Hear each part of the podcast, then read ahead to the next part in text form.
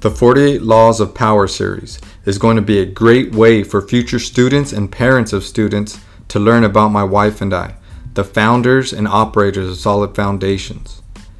In this series of podcasts, we will be discussing the laws of power and how we either use them or they use us.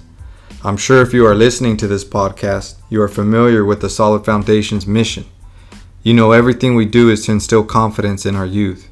With that being said, I thought it would be cool to start a mini series that allows us to tell stories of our past, particularly as teens and into our early 20s.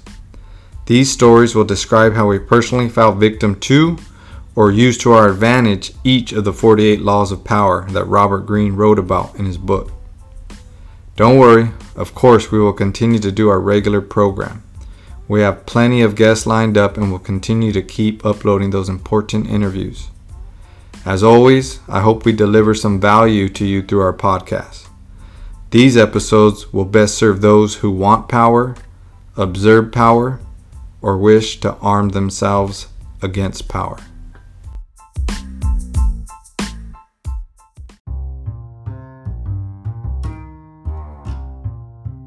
Out of all the books that you've read, why do you want to do a mini series on this particular book? I chose the 48 Laws of Power because one, it's one of my favorite books, but I thought it had a lot of valuable life lessons in there that I could see just reading their stories. My mind was constantly digging and reminding myself of of things that I went through in my past.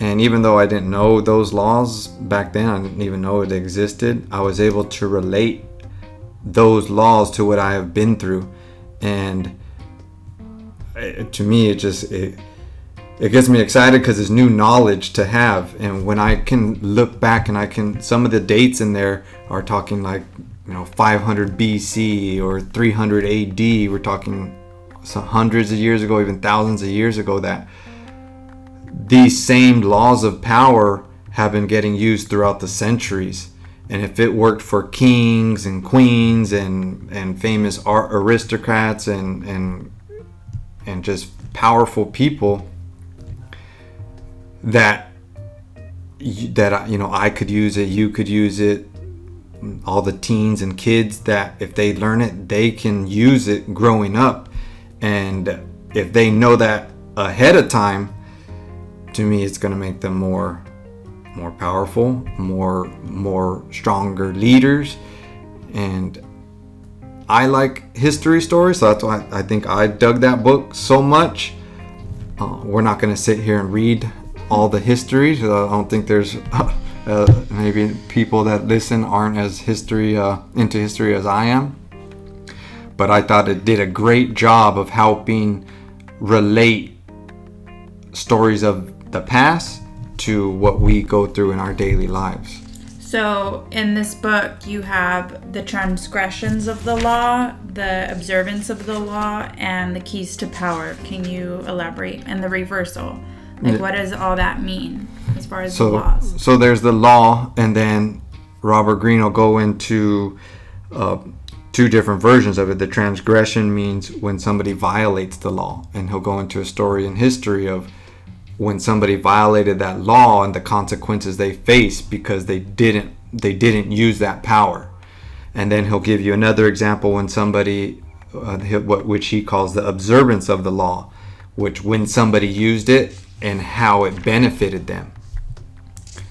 And so those, those are the difference between the transgression and the observance. And he gives you he gives you those two details uh, um, in our series you know we're only going to choose one either transgression or the observance and and and you'll hear you know our stories on that. Hello podcast listeners. It's and gilbert. Today we're going to go over the 48 laws of power series and today we're talking about law number one. Now the title of the law is never outshine the master Judgment of the law. Always make those above you feel comfortably superior. In your desire to please or impress them, do not go too in displaying your talents, or you might accomplish the opposite. Inspire fear and insecurity. Make your masters appear more brilliant than they are, and you will attain the heights of power. Now, the transgression, are we going over the transgression or the observation of the law, Gilbert? Today we're going over the observation of the law. Okay, so how, um, explain to us the history of this law. In the early 1600s, there was an Italian astronomer and mathematician named Galileo. He was always in a bad spot. Like all great scientists back then, he depended on great rulers to support his research and work. So a lot of the times when they would when he would get a discovery, he would have to go to the different rulers that help support him and he would split up his gifts. So let's say um, you know he made a, a military compass. Well he would give that compass to a particular ruler and then he might write a book on how to use the compass and give it to another ruler. This got him gifts and a way to make like a living but he was like we um, say these days live paycheck to paycheck so he was always stressed and and never knew where his next paycheck was going to come from so he decided he needed to do something different and in the year 1610 he ended up discovering the moons of Jupiter. So he made a decision to and he went all in with with a with a um with the rulers of the it's pronounced Medici. And he chose them because they actually worshipped many gods, but their top god was Jupiter. And so he figured if he went all in with them, that they would probably be the most likely to get excited and maybe he could get, you know, more from it. So he didn't give anything else to the others where typically he would have, you know, given the telescope maybe to one and then wrote a book about the moons and gave it to another. Well, he didn't do that this time. And he gave it all to the Medicis and they ended up hiring him full time for their kingdom and paid him a full salary. And at the time, that was unheard of when it came to scientists and mathematicians. They were like starving artists. So that kind of changed the game. Nice. So, um, how has this law, the never outshine the master, how has that worked for you in your life and in your past? So at 18, I was given a chance by my dad and his partner, his um, his partner Robert. They had started an office furniture um, dealership, and they needed someone to do the deliveries and installations. So they offered me a chance to kind of start doing all their deliveries and installs for him, but as an independent contractor, which then led into the business. So we we built a relationship. We kind we all we started our companies at the same time, and as they grew in sales, I, I grew in um, crew and team and and and business. And Robert had a he had a big heart, but his ego was much bigger. And so it took a while to realize it because he was always so generous generous with material things. Like he he, he it didn't matter. He like he would have Beamers and all these nice cars, Porsches, and I would barely got my license at 18 and you know he would tell me you go ahead and drive it around go have fun like if it was his he wanted he wanted you to like enjoy the stuff that he had and um, so that kind of played with my my mind a little bit i didn't know i was but as years went on i started to catch on that although he was generous with material things, he was absolutely stingy when it came to giving credit where credit was due. And so, you know, we would be on big job sites, and it's, you know, as time went on, it's not just me anymore. maybe we had a crew of 10 guys, and they all worked hard to, to build, you know, let's say a whole office suite. Uh, and so now the job's done. The business owner's coming in to see and is happy he can now move into his new location and get busy with his with his employees and then you have you would have like Robert come in and talk uh, like literally like he did the whole job him himself and of course that rubbed the guys the wrong way but i was always there like as a as a buffer and i did my best to always give them credit and all you know thank you and everything like that. And uh, the paycheck of course helped. But it just it took a lot of patience and humbleness on my part to let that slide in you know day in day out as the years went by. And as the as the business grew like his behavior amplified he'd voice regularly that he had to do everyone's job. Like so my business and his and my dad's business they were kind of like brother sister companies or sister companies and we did everything hand in hand. And so i got to know all his sales people and and employees pretty closely. And so he would he would voice regularly. He had to do everyone's job and and that the success that anybody else had was because of him. At one point i purchased a cadillac xts with my hard-earned money and ended up hearing from his employees that he referred to the caddy as as his own because in his head i wouldn't have it if it wasn't for him. So this went on throughout the entire relationship, and because I was able to bite my tongue and keep my ego in check, it helped me build a business that earned me a good living, and still, um, you know, bearing the fruit of of that business relationship. And what lessons do you feel like you have learned? The lessons that I learned from from that was when it's so obvious that your quote master has a big ego, it makes them an easy mark for others who know how to exploit it. So like like say for instance in work, if you know how to exploit your your boss's um, ego and you learn how to not outshine them and make them especially if you make them look good, then that leads to raises, bonuses, special perks, material gifts, and, and time off. And there's a way that that it helps in school as well. Like I know when my when my godsons were in high school, I would get uh, they would come and and be complaining about how teachers are after them and they the teachers were just out to get them and they weren't doing nothing and it was all the teacher. Of course that wasn't true. I know they were they had their part in it. But I always try to stress to them to kind of stroke their teacher's ego and and instead of trying to go head on with them to use what they knew about their teacher to help them in class.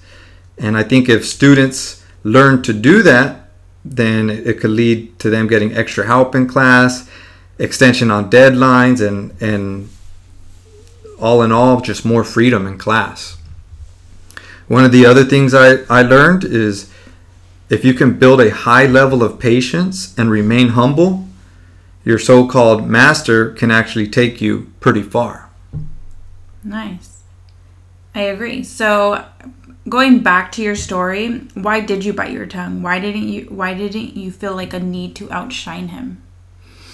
Uh I at the like early on as a as a youngster, I guess I I didn't know any better. Like I I, I felt I was an employee, and from the different jobs before, I was always just head down and work. And this was my first time owning my own business and being in charge of other people. Um, like literally, like I ran crews before, but not like they depended on me for their paycheck. So it, it took some getting used to. I didn't I didn't know any better. I thought that's just what you do. Um, as time went on, is because I, I, I guess you could say some of it was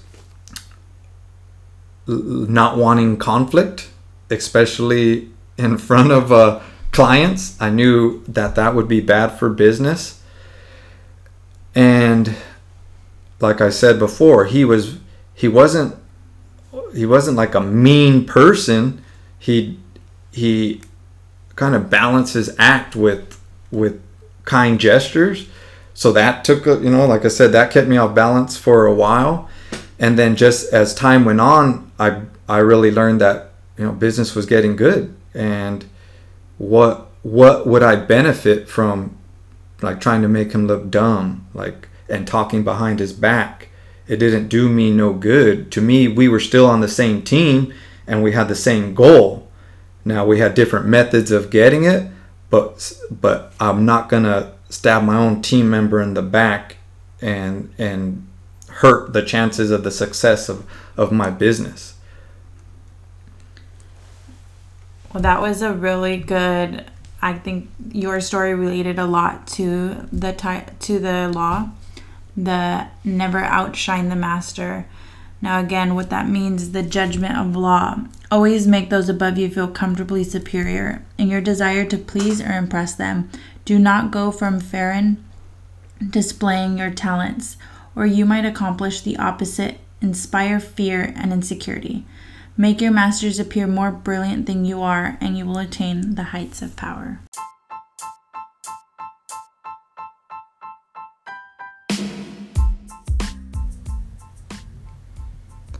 Thank you for listening. If you found value in this episode, please share it. Also, we get asked uh, quite a bit how can we support solid foundations? So I'm gonna give you a few ways that um, you can, or if you have somebody asking you how can they support solid, here's a few ways. If you know anybody looking to buy or sell a home, refer them to us. We have um, my sister Lorena Regalado, who's a licensed realtor. She's on our board, and uh, any sales or commissions that she receives, she gives a nice chunk to Solid to help um, support the program. Also, construction material. Every Wednesday, we have a work ethic class where we teach the youth how to build different things. And uh, that I would say that's probably the most costly part of our program is, is, is buying that material. So if you know of any um, people who are in construction or you're doing a home project and you have things left over, we can use um, scrap material and any tools that you come across. Also, another way is to buy solid gear. Right now, we have hats and towels uh, ready in stock. The um, students also they'll be building things to sell. So in the next few weeks in the work ethic classes, we're going to be having them build things that would go in a home, like um, shelves in particular is probably the things we're going to start with. Shelves that you could hang uh, pictures on and uh, kind of stuff that you would decorate your house with. So that's another great way. This will help the students earn a little bit of money, but also get that satisfaction of knowing that something that they've built with their own hands is actually wanted by other people in their community. So that's that's also a great way. If all else fails, you you don't know uh, don't have any homes that need to be bought or sold, no construction material. You you've already bought gear. Um, another uh, the last resort is our GoFundMe. You can go to our GoFundMe page and look up Solid Foundations program and make a any uh, type of donation there. Uh, big, small, every everything helps. So, again, I appreciate you listening to this episode. And until next time, take care.